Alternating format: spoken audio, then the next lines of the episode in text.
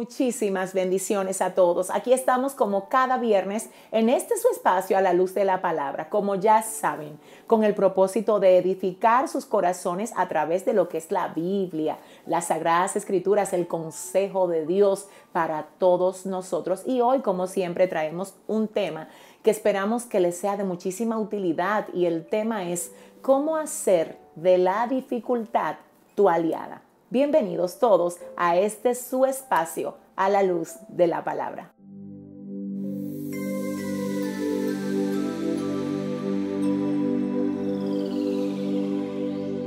Estoy convencida de que este video está llegando a muchísimas personas que ahora mismo, aunque saben que tienen una promesa que les dio el Señor, ellos no están viendo exactamente lo que Dios dijo que ellos iban a ver pero el hecho de no verlo ahora para nada significa que lo que Dios dijo, Él no lo va a hacer, sino que todo tiene su tiempo.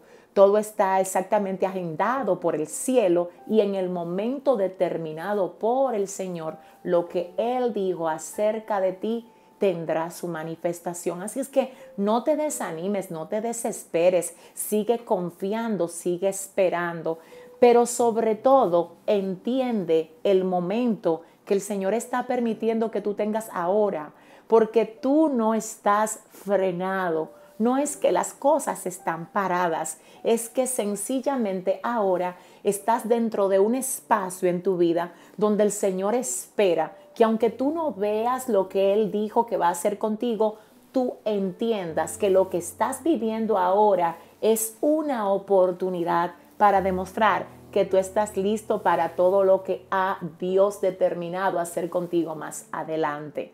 Sabes que no estamos listos para lo que Dios nos va a dar hasta que no demostramos que hemos sacado todo el provecho de la situación actual en la que Él nos tiene.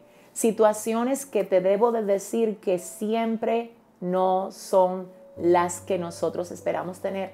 Definitivamente a veces son incómodas, son difíciles de pasar, son situaciones que presionan, que oprimen incluso, que hacen que muchas personas se sientan solos o como que el Señor ya no les escucha o que no está con ellos. Pero te tengo que decir que el cielo espera algo de ti en medio de esa situación.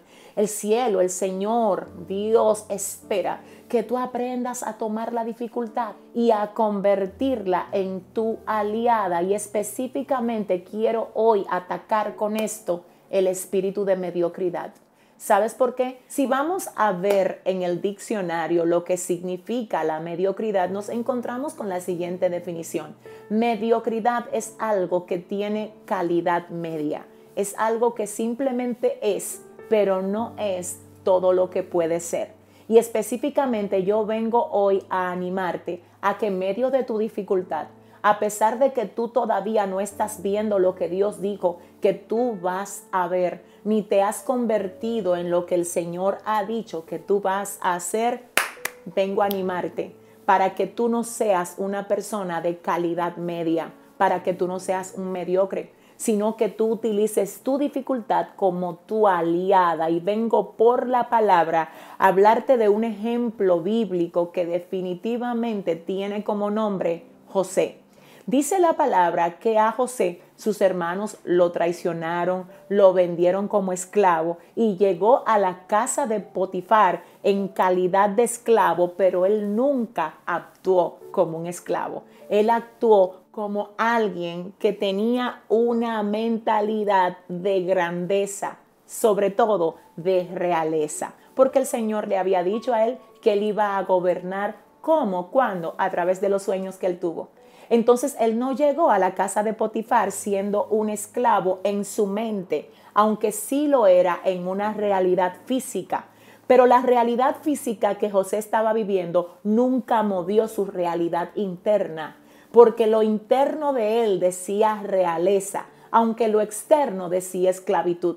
Ahora él sacó de lo que tenía dentro y al operar sobre la mentalidad de realeza, él mejoraba todo lo que él tocaba. Y esto hizo que él se ganara la gracia de aquel que era su amo, llamado Potifar. Por eso dice la palabra que Potifar le entregó a José todo lo que tenía que ver con él. Le entregó el mando de su casa, de sus propiedades y finalmente aquel que entró como esclavo terminó siendo el gerente de todo, porque él no obró como lo que aquel diseño, aquella dificultad, aquel proceso decía de él. Él siempre se mantuvo en lo que Dios había dicho de él. Y esto me hace recordar lo que dice la palabra en el libro de Proverbios capítulo 23, verso 7, diciendo, porque cuál es su pensamiento en su corazón, tal es él. Observemos lo que dice el proverbista, que el hombre, como es su pensamiento en su corazón,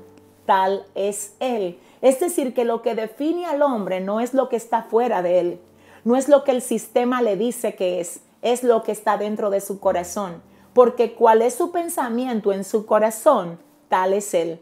No importa si estás preso, no importa si estás en un lugar donde te rechazan, no importa si estás en un lugar donde se burlan de ti, eso no cambia lo que tú eres, porque cuál es el pensamiento en tu corazón, así tú eres. Por eso el hecho de que José hubiese sido comprado como esclavo no cambió su mentalidad de realeza, porque cuál es su pensamiento en su corazón, así él es, así él actúa, así él procede, así se maneja.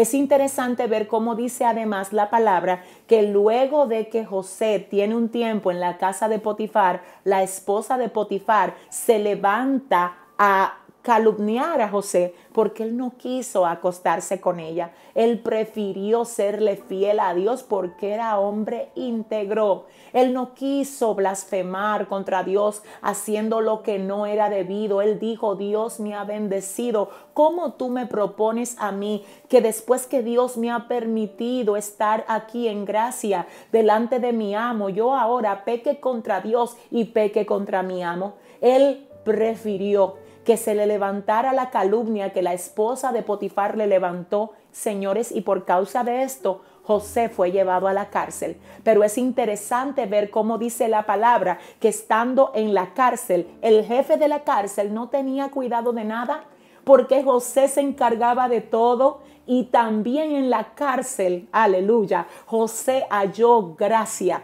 de tal manera que el jefe de la cárcel le entregó a cargo de José el cuidado de todos los presos. Y la Biblia dice que Dios estaba con él. Yo te tengo que decir que el Dios que estuvo con José cuando le dio el sueño, el Dios que estuvo con José cuando su papá le puso la túnica de colores, también estuvo con José en la cisterna, también estuvo con José en la casa de Potifar y también estaba con José en la cárcel. ¿Qué significa esto? Que el Dios que te dio la palabra está contigo ahora en este momento de dificultad, diciéndote, muéstrame qué tan listo tú estás para entrar a lo que yo te he prometido. José demostró que estaba listo, no solo haciendo las cosas bien, sino también observando el estado en el que estaban los demás presos para él buscar la forma de ayudarlos, aunque él también estaba preso. Y específicamente yo quiero leer esto que está en el libro de Génesis capítulo 40, versos 6 al 8, donde dice lo siguiente. Vino a ellos José por la mañana y los miró, y aquí que estaban tristes. Y él preguntó a aquellos oficiales de Faraón que estaban con él en la prisión de la casa de su señor, diciendo, ¿por qué parecen hoy mal vuestros semblantes? Ellos le dijeron, hemos tenido un sueño y no hay quien lo interprete. Entonces les dijo José, ¿no son de Dios las interpretaciones? Contádmelo ahora. Hay dos puntos que quiero que veamos aquí. Número uno, José, a pesar de que estaba preso, observó que los que estaban presos con él estaban tristes. Él tomó un momento para darse cuenta de que ellos estaban tristes, pero no es solo que lo notó, sino es que también los abordó con el fin de ayudarlos a que ellos se sintieran mejor. ¿Sabes lo que Dios quiere que tú hagas en medio de ese proceso en el que estás? Que te ocupes de cuidar a otras personas que puedan también estar pasando por un proceso.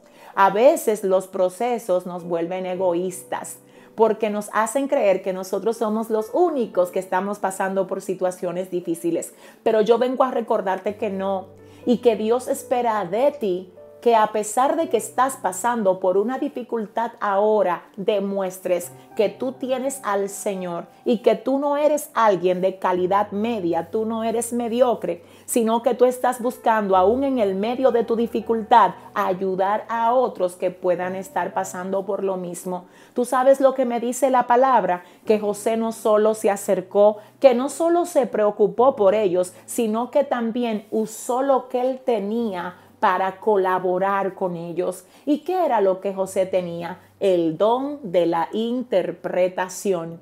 Esto significa que José no dejó de ser productivo aunque estaba preso. Así es que yo vengo a hablar con alguien que tiene que oír esta palabra. No importa si es un tema de matrimonio, una situación con tu pareja, una situación con tus hijos, un problema de salud, un problema de finanzas, una situación donde sientes que no tienes la salida, algo que te esté presionando, te dice Dios, cuida de los demás aún en esa situación y no dejes de ser productivo. Utiliza la dificultad como tu aliada. ¿Tu aliada para qué? Para que se convierta en el escenario donde tú puedas revelar qué tan listo tú estás para pasar para dar entrada a lo que Dios ha prometido que va a hacer contigo y con tu casa. Finalmente yo quiero leer esta palabra que está en el libro de Mateo capítulo 25 verso 23.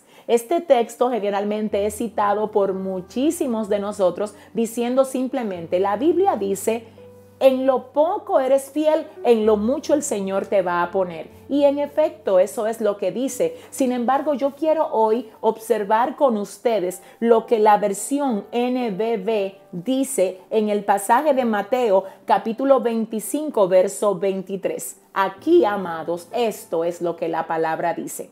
Estupendo, le dice el Señor al que lo hizo bien. Estupendo, le respondió el jefe Recordemos que este jefe representa o simboliza la imagen de Dios, representa la persona de Dios. Y la persona a la que le están diciendo estupendo es específicamente aquel siervo que pudo pudo mostrar fidelidad en lo poco. Así es que dicho esto, volvamos a observar el pasaje donde dice, estupendo, le respondió el jefe, eres un siervo bueno y fiel. Y ya que has sido fiel con lo poco que deposité en tus manos, te voy a confiar ahora una cantidad mayor. Ven, entra, celebremos tu éxito. Aleluya. Observemos lo que dice dice el jefe al siervo, le dice, lo hiciste bien. Yo estuve mirando cómo te manejaste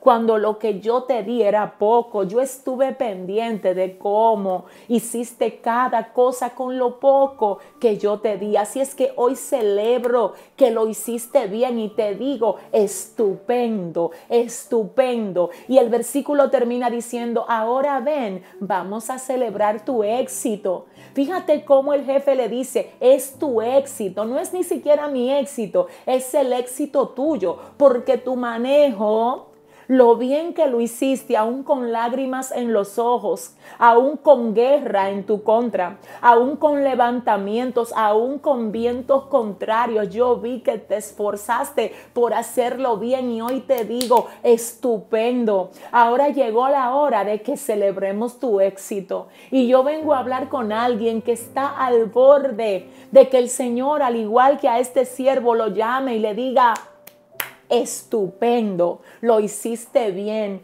resististe y no permitiste que la dificultad apagara, opacara todo lo que yo he querido que tú seas. Levántate y resplandece Dios está contigo y este proceso no es para siempre. Llegará el día en el que tú solo lo vas a recordar y si te animas a ser productivo, así como fue José, tú lo vas a ver con alegría, tú vas a poder mirar hacia atrás con alegría y decir, wow, fue difícil, pero yo no le permití al proceso que paralizara lo que yo soy, sino que Dios me ayudó a poder dar todo lo que yo pude dar en medio de esa determinada dificultad. Que Dios te bendiga y por favor no olvides que dentro de cada situación difícil siempre hay una oportunidad de tú revelar al Dios que te ha llamado y la esencia que Él ha puesto dentro de ti. Por favor, no la desaproveches. En el nombre de Jesús, que Dios te dé la fuerza, que te dé la gracia, que te dé la gallardía, la valentía y que Dios te dé la victoria en cualquiera que sea la situación que estés atravesando hoy, que si no es la que Dios te dijo que tú vas a ver, es pasajera y va a llegar a su fin. Dios te bendiga, será hasta la próxima. Un abrazo y muchísimas gracias por ser parte de nosotros. Bye bye.